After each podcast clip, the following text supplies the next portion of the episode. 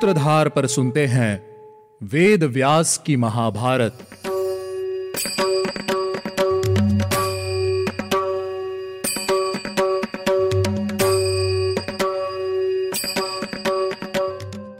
आप सुन रहे हैं सूत्रधार प्रस्तुति, व्यास जी द्वारा रचित महाभारत, और मैं हूँ आपके साथ आपकी सूत्रधार मान्या शर्मा। चलिए शुरुआत करते हैं हमारे आज के एपिसोड की। आज के इस एपिसोड में हम जानेंगे कि ऋषि श्रृंगी के पिता ऋषि शमिक अपने बेटे के द्वारा दिए गए शाप के बारे में जानकर क्या कहेंगे और क्या करेंगे। एपिसोड शुरू करने से पहले चलिए लेते हैं एक छोटा सा रिकैप पिछले एपिसोड में हमने जाना कि कैसे राजा परीक्षित शिकार पर गए। जहाँ एक हिंसक हिरण उनके बाण से घायल होकर जंगल में भाग गया, जिसे ढूंढते ढूंढते राजा परीक्षित भी जंगल में प्रवेश कर गए। बहुत देर तक ढूँढने के बाद भी जब राजा को अपना शिकार नहीं मिला, उसी समय जंगल में राजा को ऋषि शमिक का आश्रम दिखा। वहाँ ऋषि शमिक ने मौन व्रत धारण किया हुआ था। काफ़ी बार अपने शिकार के बारे में पूछने के बाद भी जब राजा परीक्षित को उत्तर नहीं मिला तो भूख प्यास से परेशान। राजा ने तीर की नोक से एक मरे हुए सांप को ऋषि के कंधे पर रख दिया और वापस अपनी राजधानी हस्तिनापुर को लौट गए। इसी बीच ऋषि शमिक के पुत्र ऋषि श्रृंगी अपने एक मित्र से मिले, जिसका नाम ऋषि कृष था। ऋषि कृष्ण ने ऋषि श्रृंगी को उनके पिता के साथ हुई घटना के बारे में बताया, जिसे सुनकर ऋषि श्रृंगी क्रोध से भर गए और उन्होंने राजा परीक्षित को शाप दिया कि आज से सात दिन बाद नागराज तक्षक उन्हें डस लेगा।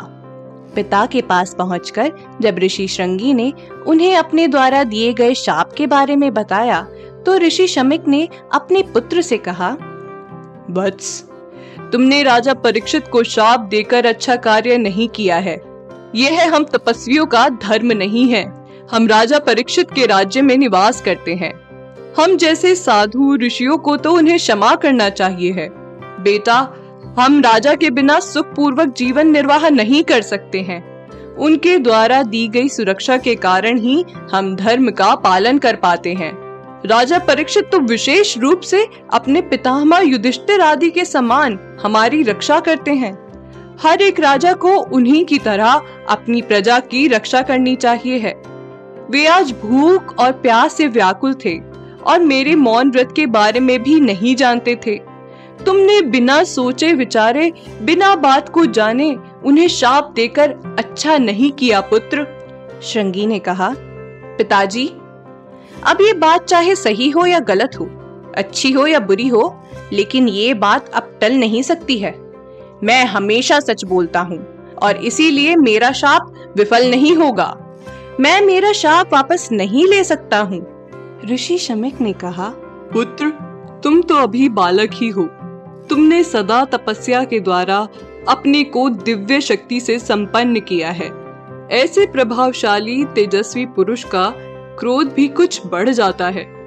फिर तुम जैसे बालक को क्रोध हो, इसमें क्या ही किया जा सकता है?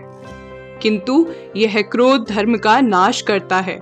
इसीलिए पुत्र, तुम्हारे बचपन और दुस्साहसपूर्ण कार्य को देखकर मैं तुम्हें कुछ समय तक उपदेश देने की आवश्यकता समझता हूँ।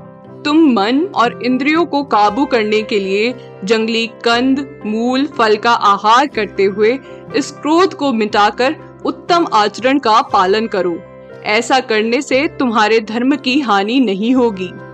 जिन पुरुषों में क्षमा करने की शक्ति है, उन्हीं के लिए यह लोक और परलोक दोनों कल्याण कारक है।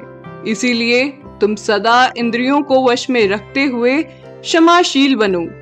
क्षमा से ही तुम स्वर्ग लोक को जा सकते हो। तात, मैं तो शांति धारण करके अब जो कुछ किया जा सकता है वह करूँगा। राजा के पास यह संदेश भेज दूँगा कि राजन, तुम्हारे द्वारा किया गया मेरा तिरस्कार मेरे पुत्र से सहा नहीं गया और मेरे मूर्ख पुत्र ने तुम्हें शाप दे दिया है। इसके बाद ऋषि शमिक ने अपने शिष्य गोरमुख को आदेश दिया कि वो राजा परीक्षित को उनका समाचार दे आए। गुरु की आज्ञा पाकर गोरमुख राजा परीक्षित के पास गए।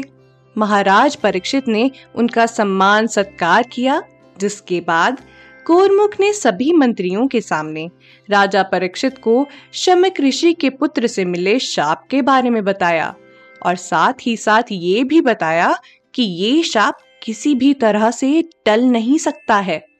लेकिन फिर भी राजा अपनी सुरक्षा का प्रबंध कर ले। जंगल में उन्होंने जिन ऋषि के कंधे पर सांप रखा था उन्हीं के पुत्र ने क्रोध में आकर उन्हें ये शाप दिया है। गोरमुख की बात सुनकर राजा परीक्षित को बहुत दुख हुआ और राजा मन ही मन पश्चाताप की अग्नि में जलने लगे। राजा परीक्षित को अपनी मृत्यु का दुख नहीं था। उन्हें दुख इस बात का था कि ऋषि शमिक ने मौन व्रत धारण किया हुआ था और राजा परीक्षित ने उनके साथ ऐसा दुर्व्यवहार किया। शमिक ऋषि के शिष्य गोरमुख ने राजा से विदा ली और चले गए। इसके बाद सभी मंत्रियों ने सलाह करके एक ऊँचा महल बनवाया, जिसमें सिर्फ़ एक ही खंबा लगा हुआ था। ये महल हर तरह से सुरक्षित था। इस महल में राजा की सुरक्षा बढ़ा दी गई थी। उनके लिए तरह तरह की औषधियों को भी जुटा लिया गया था। राजा परीक्षित इसी महल में रहकर राज्य का सारा काम संभाला करते थे। सातवां दिन आने पर मंत्र शास्त्र के ज्ञाता काश्यप जी राजा की चिकित्सा के लिए आ रहे थे। उन्होंने ये सुन रखा था कि आज के दिन नागराज तक्षक राजा परीक्षित को डसने वाला है और उनके जीवन का अंत करने वाला है। उन्होंने सोचा कि नागराज के डसे हुए राजा परीक्षित को मैं जीवित कर दूँगा और बदले में धन पालूँगा। और साथ ही साथ राजा को जीवित करना धर्म भी होगा। ऐसा विचार करके काश्यप जी हस्तिनापुर की ओर चलने लगे। मार्ग में नागराज तक्षक ने काश्यप जी को हस्तिनापुर की ओर जाते हुए देखा। वे पूरा ध्यान लगाकर चलते जा रहे थे। तब नागराज तक्षक ने एक बूढ़े ब्राह्मण का वेश धारण किया और उनके पास जाकर उनसे पूछा आप इतनी जल्दी में कहा जा रहे हैं? किस कार्य को पूरा करने के लिए जा रहे हैं? काश्यप जी ने उत्तर देते हुए कहा मैं राजा परीक्षित को पुनः जीवित करने जा रहा हूँ। आज नागराज तक्षक उन्हें डसने वाला है। ब्राह्मण की ऐसी बात सुनकर तक्षक ने कहा ब्राह्मण मैं ही नागराज तक्षक हूँ। आज मैं राजा परीक्षित को अपने विष से भस्म कर डालूँगा। आप वापस लौट जाइए। उसकी रक्षा आप नहीं कर सकते हैं। तक्षक का उत्तर देते हुए काश्यप जी ने कहा, मैं तुम्हारे डसे हुए राजा को पुनर्जीवित करने की विद्या जानता हूँ। अब नागराज तक्षक सोच में पड़ गया कि क्या सच में ये ब्राह्मण राजा परीक्षित को जीवित कर सकता है या ऐसे ही बातें बना रहा है। क्या सच में काश्यप जी राजा परीक्षित को पुनः जीवित कर पाएँगे? और क्या नागराज तक्षक उन्हें राजा परीक्षित के पास पहुँचने देगा? ये जानने के लिए आपको सुनना होगा हमारा अगला एपिसोड।